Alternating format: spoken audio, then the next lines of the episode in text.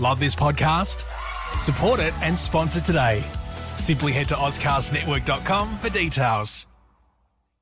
Order like a champ at Raising Cane's. With tailgates of hand battered chicken fingers and cane sauce and jugs of freshly made tea and lemonade, you can guarantee victory for every game day meal. Raising Cane's Chicken Finger, one love. Order online or on our app. There's three sides to every story. There's my side, your side, and the truth. Which Kelly are you? I photograph what my conscience asks me to. Len, they want to have him in the movie! Mad Max 2. It's my kind of movie. Shut up! Shut up! Your friend can't come backstage. Oh, he's disabled. I'm his carer. You're blind. He's an equal opportunity employer. The kids who are sick cannot do the hip hop anymore. Of. My name is Andrew Pearce, and this is a podcast that takes a look at Australian films, culture, and a little bit of everything in between. This podcast is recorded in the lands of the Whadjuk people of Perth region and a pay respects to the elders past, present, and emerging. On this particular episode, I am catching up with Josephine Croft, who has made a short film called Grounded about a woman who wakes up in an airplane and there is nobody else in there. And there is a slight possibility there there might be somebody else in there with her that shouldn't be there. It's a little bit of a horror, a little bit of a thriller, and it's really, really good. It's currently on the search for the the festival run at the moment, so being submitted into festivals. So keep an eye out for it. But if you're interested in finding out about this particular film, listen ahead with this interview with Josephine. And yeah, it's really great. Learned a lot about short filmmaking here and learned a lot about, well, Josephine as an actor, as a writer, and what her vision is as a creative person in Australia going forward. Stick around for that interview right now.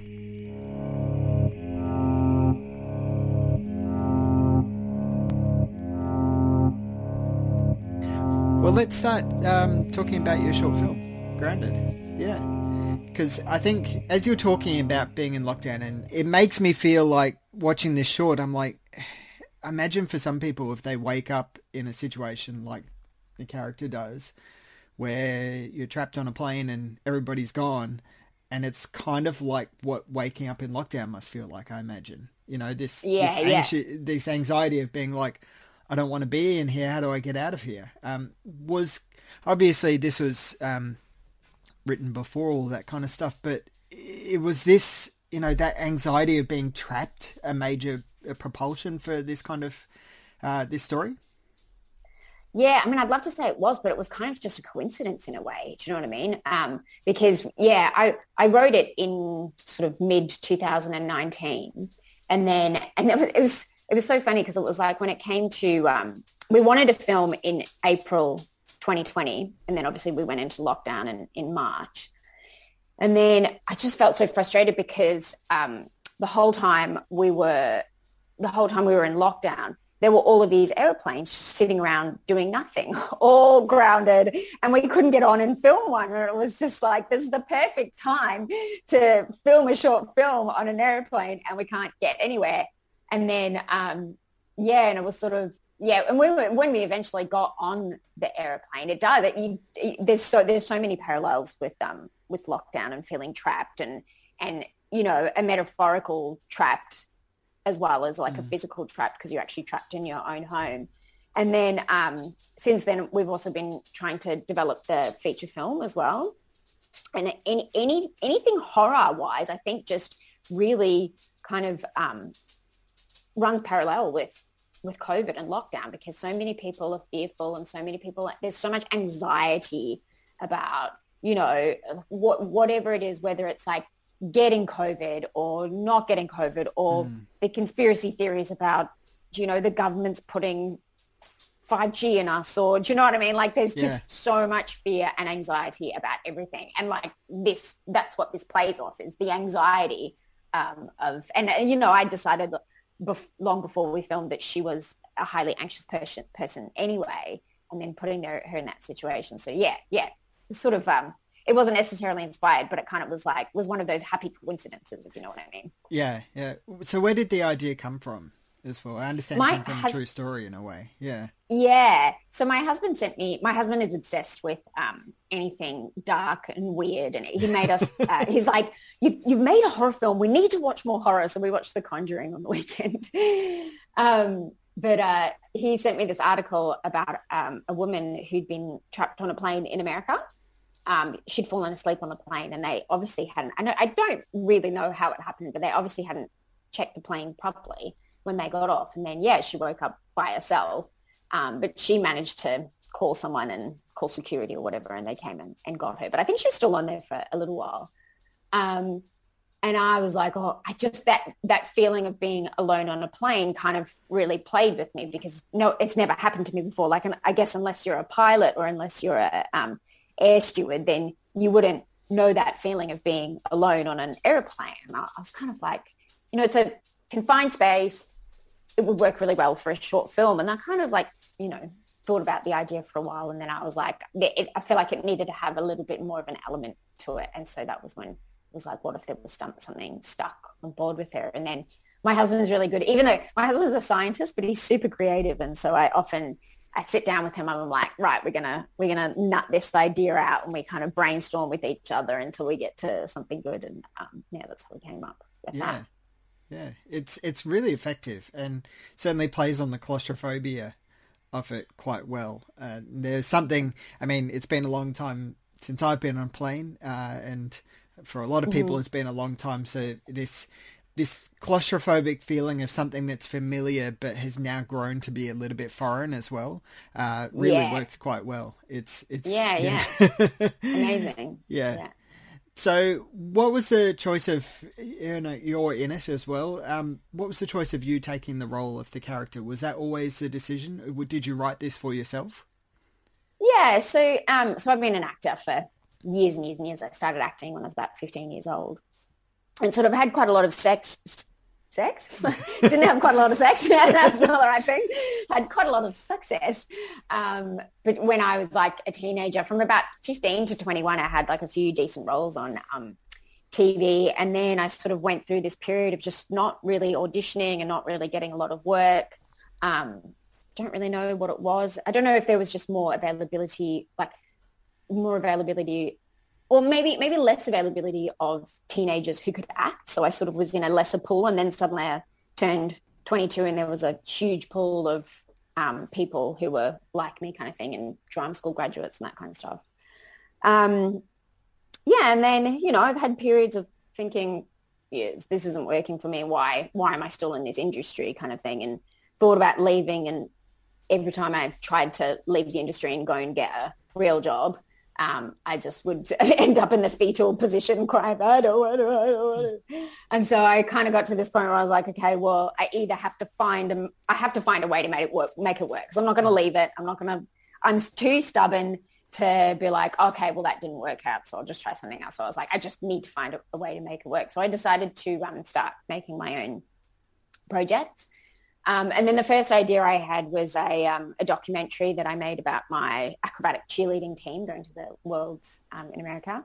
And then um, the second thing I produced was a short film. And then I kind of, I didn't expect to enjoy producing so much. Really, really enjoyed producing. And I think a big part of that is because as an actor, you sit around waiting for someone else to give you a job. And it's a really disempowering place to be. And, you know, when you go to industry events, I always felt like if I met a director, there'd be that feeling of like, this person could give me a job, be cool, be cool, be cool. And there was, and then the minute you have that kind of anxiety, it just, it like, it just turns you into a different person and you just say stupid things. And you and I think people can pick up on the vibe that you're like, I know I'm an actor out of work. Yeah. um, yeah, and then so I'd done those two projects, but I hadn't like I did a small role in the second short film, and uh, but I was like I hadn't really done anything that sort of showcased me as an actor, and I was like it would be cool to kind of do that. Mm. Um, and then when I wrote Grounded, I didn't necessarily write it with me in mind, but I definitely thought it would be a cool story. And then I was like, I could absolutely cast myself in this. Like, why, why wouldn't I kind of thing? Um, because, you know, as much as I love producing, I'm still an actor at heart. It's still, it's still, still makes me tick, you know? Yeah. Well, there's a really multifaceted aspect of what you're doing. I mean, it's very, um, you know, building it and for yourself and, and working alongside a great crew of people. But you know, as you're saying, you're doing documentary, producing, writing, acting. Is that kind of the reality nowadays for a lot of uh, actors and producers here in Australia? Because yeah. from from my experience, at least, sorry, talking to indie people, um, you know, there is a feeling that all right, if Screen Australia is not going to fund it, then I can just do it myself because there is a huge crew of great people who are available to make excellent short films or feature films. Yeah. Yeah. Yeah, no, absolutely. I do think um yeah, there's so because of our, because of the Australian industry the way that it is, there's not a lot of budget um, and that filters down so that you know the lead roles are always going to go to people who are known and then the roles beneath that you know casting directors only have a small budget and a small amount of time to see people. And you know i mean i hear that in in america there'll be like a two line role and they'll audition 2000 people for it. Yeah. In australia you probably audition 10 at the most kind of thing. So it's like it's just a totally different ball game and when you're playing with those odds it's just so much harder to get um, in front of casting directors or directors um, so i think definitely when you're when you're emerging or you're trying to break through, I do think that one of the best ways is to make your own work. Um, I wish my one. I don't have many regrets in life. I'm one of those people that is like, I'd rather regret something I did do rather than I didn't do. But I just wish that I had started making my own work when I was 20 instead of waiting until now. I think I think I spent I wasted too many years being like, I don't know what to do. yeah. Um, and, and, and one of the interesting things was like there was a little while because I feel like um, it's probably like an actor insecurity, but I feel like so many times um, I, when I'd walk into a, a networking night or an industry night, which was directors and producers, I'd always be a little bit embarrassed about the fact that I was an actor. Do you know what I mean? Because it was like it sort of felt like I was like, what I was going, oh, you know, I failed as an actor, so I had to produce my own work. And then, and then I, I went to um, Rachel Griffiths did a talk at Screen Australia, and she was talking about how actors actually make really amazing directors and producers, and how they're like natural born storytellers, and how they're really personable. And and then after that speech, and then after speaking to a few other people, I started saying like thinking, turning around and saying this is actually an asset of mine rather than something to be embarrassed about. Mm. Yeah. So yeah. Yeah, I mean that's certainly one of the things which I've been really impressed by um, with Rachel in particular, with Jennifer Kent. You know these these yeah. are actors who start off with as acting and then transitioned over to writing or producing or directing, and you know Australia's got a whole bunch of great people who have made um, short films and feature films. I recently just watched um, Nash Edgerton's short film. Yep. You know, and it's like I know that he's an actor and all this kind of stuff, but it's great to see these varied stories come out. Um, yeah. And alongside Grounded as well. And it's like you're pulling from something that A, interests you, but also gives you something to work with that you're interested in working with too. Yeah, absolutely. Yeah. And I think that was one of a, a big thing for me is I didn't, having Grounded and starting from the moment that I came up with the idea and going through the whole press process of of writing it, of talking to the director about it, of acting in it and producing in it, and then like you know post producing and that kind of stuff. It's it's a very different feeling creating something of your own and seeing it through to the finish. Mm. And you know, a lot of the time as an actor, you come in and there's been so much work that's done before you that you're completely unaware of. And like even during the day, you know, the crew get there before you do. Everyone, most people get there before you do. You rock up, and then you probably le- you leave. Most of the time, you leave before everyone else does as well. So you're not actually there through the whole process. Um, and there, I the the when we wrapped filming, I was high for about 48 hours just the, from the, from the experience of it. It was just, it was such a cool experience. Yeah. And I kept going out. I was like going over there. I was like, oh, remember when this happened to try and like keep, keep the memory alive. yeah. I, I want to talk about um, choosing the horror genre to work with? Because there is a inbuilt audience, not just in Australia but globally, with that. Was that a conscious decision to choose the horror genre for this short film? Um, I think it came more from the story. The story lended itself to horror. And then I did know that, you know, horror is a great place to start as far as, especially with like, you know, horror does so well in low budget stuff. Mm. Um, and it's so sought after that there is such a great um, audience that, that really love horror and, um, and support it so much. So yeah, it wasn't, it, I didn't set out to make a horror film because of that but I definitely, when I came up with the idea, I, I knew it was it would be um, great to work within the horror genre because of all of that. Mm. Yeah, it's it has been really wonderful seeing. You know, Australia's got a lot of really great micro budget Australia uh, horror features and horror shorts yeah. that are out there, and seeing the reception in America, and particularly for these films, has been fantastic. Especially, you know, I, I try and keep track of what the reception is for a lot of Australian films because that's what I love. That's my passion. And getting to see Americans being like, did you see this? Or something like Lake Mungo, which has grown to be such a massive international success over time. And that film cost virtually nothing. And there is just this huge audience for Australian horror. And it's, it's really wonderful to see. Um, yeah, so I'm excited to see how Grounded is received too. Um, yeah, and I've um, I'm actually I'm studying this year uh, with um, Sue Maslin, who was the oh, producer yeah. of yeah yeah amazing producer, and David Court as well, who um, was used to be at AFTRS and now has started his own school. Um, and yes, and so part of that I've been looking up horror production companies, and I looked up um, Blumhouse. I did a bit of research about Blumhouse, and what I mean, the stuff that they're doing in in horror is quite incredible. That and you know the the model that they've got that keeps it so low budget um, and then is able to make so much money at the box office. Mm. And I think so. Um, um, Sue Maslin's actually doing a feature film summit uh, soon to talk about how to make Australia Australian film industry more successful and how to actually make money from Australian film because it's we just haven't quite got, got yeah. there yet.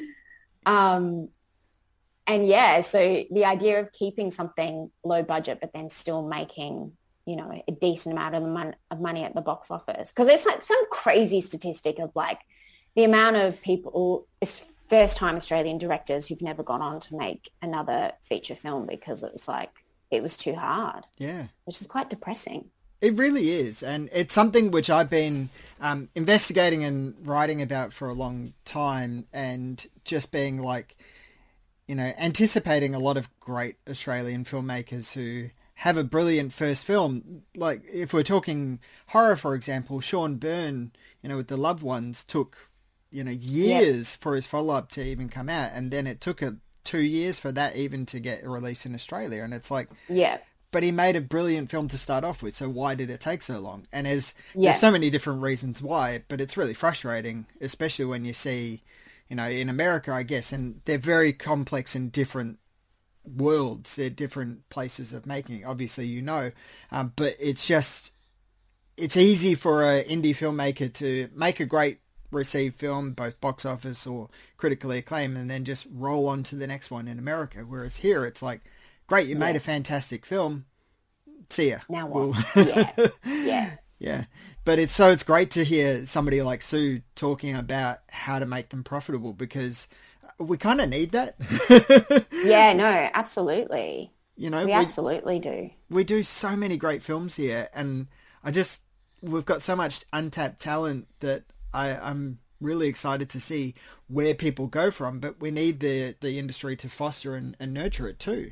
Yeah. Yeah, and I think there's this like one of the things that Sue talks about is that there's this um, there's this stigma that people don't like Australian cinema, mm. and it's not true. Like people yeah. actually love Australian cinema. Um, I hope my husband's going to get that. Um, and one of the things that proved it was that um, you know while there was a uh, while there was a loss of USA um, films at the box office, a whole bunch of Australian films did, did really well, like The Dry did exceedingly well. And it, and so it's like, okay, so Australian cinema does can do really well when they're not competing with the American box office. And that's not necessarily to say that the American bo- the American films are better, but it's just that Australian films don't have the um, ability to market themselves in the same way. So they always get overshadowed by that and those American films. And so if we can come to a place of like, I mean, the stuff that she's talking about is um, exhibitors having a, like specific um, cinemas to play Australian only films or mm. have like a time of the week or or and also like have a say. Like at the moment exhibitors don't have any say on what gets commissioned. Um, what if they had a say on what was commissioned and and they would like say yes to much more? Because they know their audiences really well. They know their who what what who comes to see what films and when they come to see them and how long they come to see them all that kind of stuff and there's no like communication at the moment between those people and it's quite integral Mm. It was one of the things which I found really interesting when Clayton Jacobson did um, Brothers Nest, and that came out, and the marketing and the distribution of that was basically him going to cinemas and saying, "Here, have the film. You put it on as long as you want, and I take this amount of money from the first two weeks, and then after that, everything that you know gets made from the film." comes back to the cinema itself. And so it puts the onus on the cinema too to be like, all right, you're going to get a bit of a financial kick back from uh, yeah. supporting Australian films. And there was an audience yeah. for that film. It was a great film. But yeah, that kind of risky marketing and risky distribution is maybe what we need going forward. I'm not sure. Yeah. Um, it's hard. yeah, no, definitely. I think, yeah, I mean, something's got to change. It's you know, that thing of like, stupid's the definition of doing the same thing and expecting a different result. Um, we definitely have to we have to change something and it's like you know i don't think i don't think cinema is dead in any way shape or form no. but i do think that we have to change the way we do it i mean my local cinema is como cinema and it's very much an independent cinema but you, so you're not you're never going to see the latest marvel film there but it's a really busy cinema and people go there. The cinema's quite small. They're like maybe 70 seats per cinema.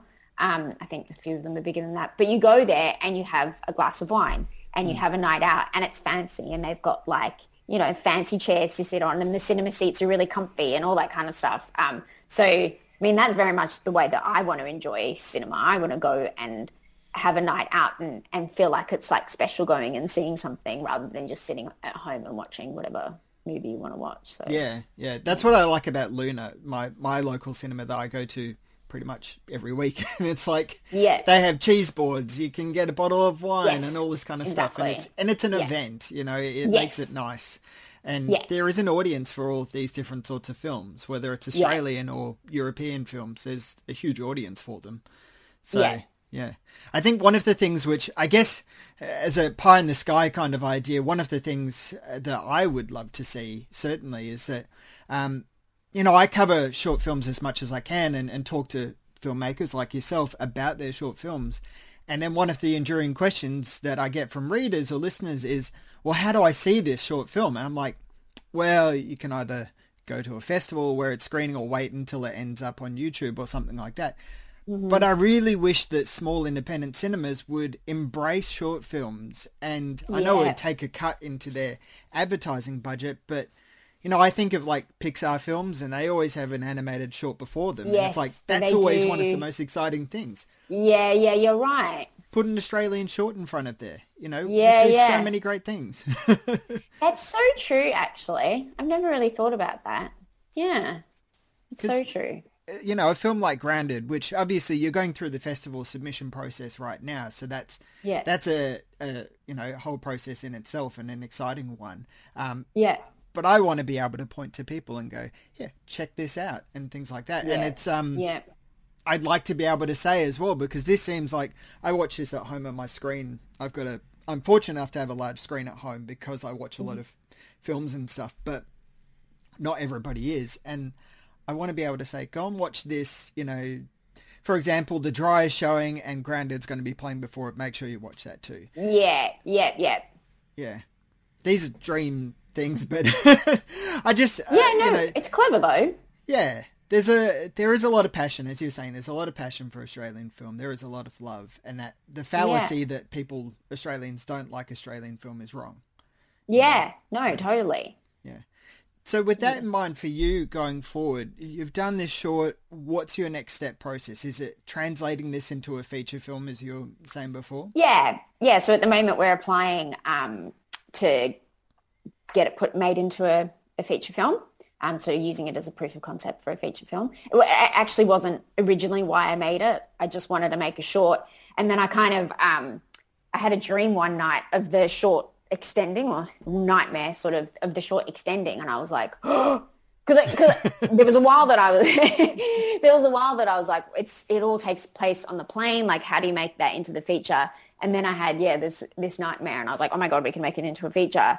Um, and then I contacted well, I just happened to I was I was um, on the Australians in Film Zoom, and there was a few people and you know a whole bunch of writers, and I wrote in the chat box like, is anyone um, a horror writer? And this and a few people contacted uh, said, yeah, I am, I am. But there was this one girl who um, was quite keen, and she was like, give me your email address, I'll email you. And I, there's this, I just think there's something about keenness that means that people work really hard because um, my Dayna uh, she was, I put a call out for social media and she was one of the first people to be like, um, this is my details. Can we meet for coffee tomorrow? And then she was like, she was just so on the ball. And i she's been the most amazing person to work with ever since. So I'm like, I'm really, I feel like I'm onto um, something with this. Like when people are that keen, I just feel like they, um, they put a bit more effort into the into what they're doing and they're more passionate about what they're doing and so they generally end up doing a really good job yeah. Um, but yeah, anyway, and so I contacted this writer, and she I sort of showed it. We hadn't filmed at that point, or maybe maybe we had filmed, but we hadn't um, we hadn't edited it. So I showed her the script, um, and and sort of spoke to her about my ideas of what had happened in the dream. But then I was like, but feel free to you know do whatever you mm. where take the story wherever you want to take it. And um, so she she has has taken it off in a in a different direction. Um, but yeah, I, it wouldn't have um, it wouldn't have turned into a feature film had it not been for, for that dream. Um, well, I kind of don't, I can't remember what the original question is now. no, no, no. That that's that's good. Like because when I'm watching it, I'm like, it, it ends in a moment where I'm like, I, I need to see where this continues going. So it's exciting to see that you've got something in the progress in in process, and and I'm excited to see what you do with it too. Whether um, you know it's just writing, producing, acting, whatever. It's it's exciting to see this kind of work coming out. Um, I want to talk about your work with director as well because I think that you know overall the, the direction is is really really good. So how did you go about with the script and yourself there as a producer and a writer and the actor? How did you go about casting a director for this particular film? Um, so I actually sent it. Um, I'd, I'd, worked on this short um, called Karma Police, which was um, really quirky little great short with a director called Greta.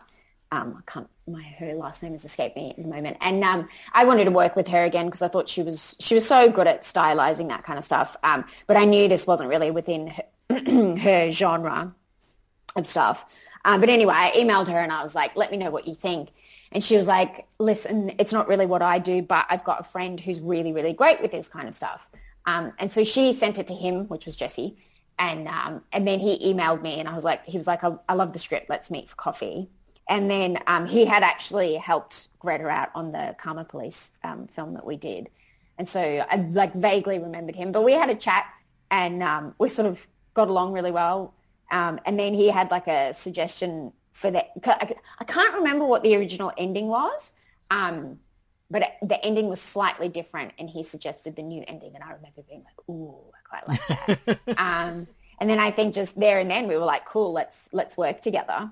Um, and I'd seen some of his stuff. He's a he was a VCA grad, and had he's now works at um, Cummins and Partners um, doing advertising. So you know he's constantly working um, constantly sort of honing his craft, which, you know, I think I'm like, if I, my advice these days for anyone trying to break into the world is like, go and do advertising because it's just so, it's such mm. hardcore work and you just learn to be so um, streamlined with your process and you have constantly have to come up with ideas and all that kind of stuff. So yeah, and also you get to earn a wage Yeah. and then you've also built all of these um, crew around you that lo- enjoy working with you and then so when you go off to make your own film they're like yeah sure come on board because like you know they they feel like they've gone on the journey with you um, Yeah. I think it's a little bit different when you don't know someone and you're like can you come on work on my project and I'm gonna pay you a couple hundred bucks kind of thing I think it's very different um, so yeah, it kind of came out. It was it was basically Greta's recommendation, and then I really liked him, and um, we uh, we have a very similar sense of humor, and we often spend hours. I'm pretty sure, like we know each other's full life history in the few few few years that we've known each other. um, yeah, Yeah, well, that's good. Yeah. Well, I think this is a really wonderful short, and you know, you and the whole team have created something really wonderful. Um, as I was saying, you know, you're going through the whole festival submission process. How is that going for you guys as well? Is that a bit nerve wracking at times?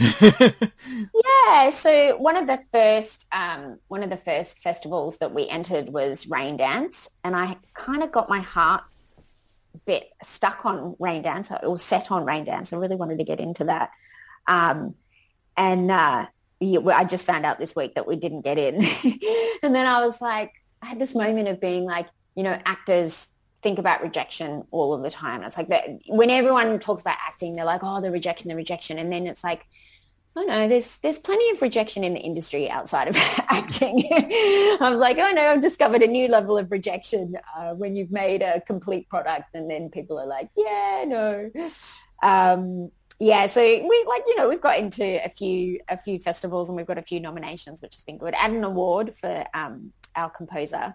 Um, but yeah, we've had we've had a few a few uh, rejections so far, um, and yeah, it's it's you kind of like you do go through that thing of like, oh, okay, maybe it's not as good as I thought it was. And then you have to be like, okay, you know, maybe maybe it's fine and maybe it just didn't work for that program and maybe someone else is going to love it. And, you know, and I have had I have had mixed reactions from it. You know, one person will be like, oh my God, you've absolutely blown this out of the water. And then someone else will be like, oh, yeah, it's good, but it's not amazing kind of thing. And it, like, you just have to remember that everyone's got an opinion and not everyone is going to love it. And that's like just part of filmmaking. Um, yeah. So, yeah. So Well, we're I still waiting on a whole bunch of um, Yeah. festival nominations, but uh, you do have to have a little bit of a thick skin with it. Yeah, yeah. I hope the rest of it goes well, and you know the the um, submissions. Obviously, there are Australian festivals that are coming up as well, so fingers crossed Yeah. for them too. Um, Yeah. with that that kind of the building a thick skin kind of thing, do you have any suggestions for emerging artists who uh, you know getting into the industry as to how to deal with that? Because I think one of the things that we often forget about is the mental health side of things, where Yeah. um, you know we all say go and write a script, go and make this film, go and do that, and then the rejection or the you know the silence that sometimes comes from um, the submission process or the working or casting or whatever um, it can be a little bit difficult so do you have any suggestions for people going through that kind of experience Yeah, I think one of the main things is just to remember that it's not personal. Like I think when we when we have a rejection, we so often think, well, it's like, well, they obviously, you know, whether whether it's an actor or a filmmaker, director, when- whether it's about a film or whatever, we always go, oh, I must be crap, or my or my project must be crap, and they've like, you know, you, you always think the worst case scenario. They've obviously seen it, and they're like, oh, this is this is terrible. Get get that thing away from me. And then in actual reality, when it comes to the programmers, it might have. I mean, it could be to do with your that that your film isn't good enough, or that your audition isn't good enough, whatever it is. But there's so many other factors that go into it as well, and sometimes it's that they've picked a film that's very similar to yours, and so they can't program that with it. Or they've picked a certain theme and it doesn't fit in, or whatever it is. Like there's so many factors, and you just have to remember that, you know, it's not it's not a personal attack mm. on you and that it's just it's just part of the industry. And then and then i think is like you know eventually someone will will love it. And if they don't love it then you just have to take it as though okay well this was a learning experience. I got the first one out of the way. I can't expect the first one to be perfect and i'll just keep on honing my craft and, and get better. But yeah i do think there's a lot of there's a lot of power in, in realizing that it's not a personal attack on you and, and, and who you are and what you've made. Yeah. I think that's a great um, suggestion there. And certainly a great way to, to kind of wrap up our, our discussion. We've had a really great discussion that's yeah. um, gone everywhere, which is exciting. I like these kinds of chats. yeah. Yeah, I, I tend to. I mean, when I sit down to do these interviews, I don't tend to know where they're going to go, and it's sure. always enjoyable to see uh, what kind of things we discuss uh, because yeah. I find filmmaking. I mean, I I'm on the publicity side of things. I'm on the media side of things, so it's a little bit easier for me. Um, but I find the process of it so fascinating and engaging. And mm-hmm. certainly, if I can do what I can to help promote uh, Australian films and Australian filmmakers, then I'm going to do that. And I'm happy to get behind this film because I think it's really good. So, congratulations to you and the team. Thank you so much. It's been so lovely to chat to you. You're a great interviewer. That is Josephine Croft talking about her short film Grounded, which, again, as you're listening there, is going through the festival submission process right now. If you want to find out more about what Josephine does, head over to her website, josephinecroft.com.au, and also find out more details about Grounded and the crew who helped make Grounded through tenaciousstories.net. Both of those links will be in the show notes. If you enjoyed this discussion, then head over to the website, thecurb.com.au, to listen to other interviews. There's a whole bunch of really great interviews going up over the next week. So head over there and keep your eyes on that and ears as well if you're listening to the podcast versions of some of the interviews. And follow us on social media, The Curb AU, both on Twitter and on Facebook would be fantastic. If you want to go the extra step, uh, keeping us independent, nice and independent, a dollar a month, head over to the patreon.com forward slash The Curb AU. Helps a lot. You'd be surprised how much it helps. Alright, guys, thanks so much for listening. We will see you on the next one. Take care of each other.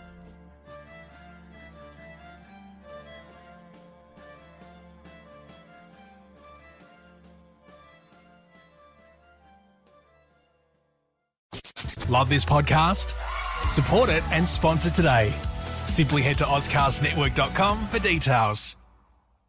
How powerful is the Cox Network? So powerful that one day the internet will let your doctor perform miracles from thousands of miles away. Connecting to remote operating room. Giving a whole new meaning to the term house call. Operation complete. The Cox Network. With gig speeds everywhere, it's internet built for tomorrow, today. Cox, bringing us closer. In Cox serviceable areas, speeds vary and are not guaranteed. Cox terms apply, other restrictions may apply.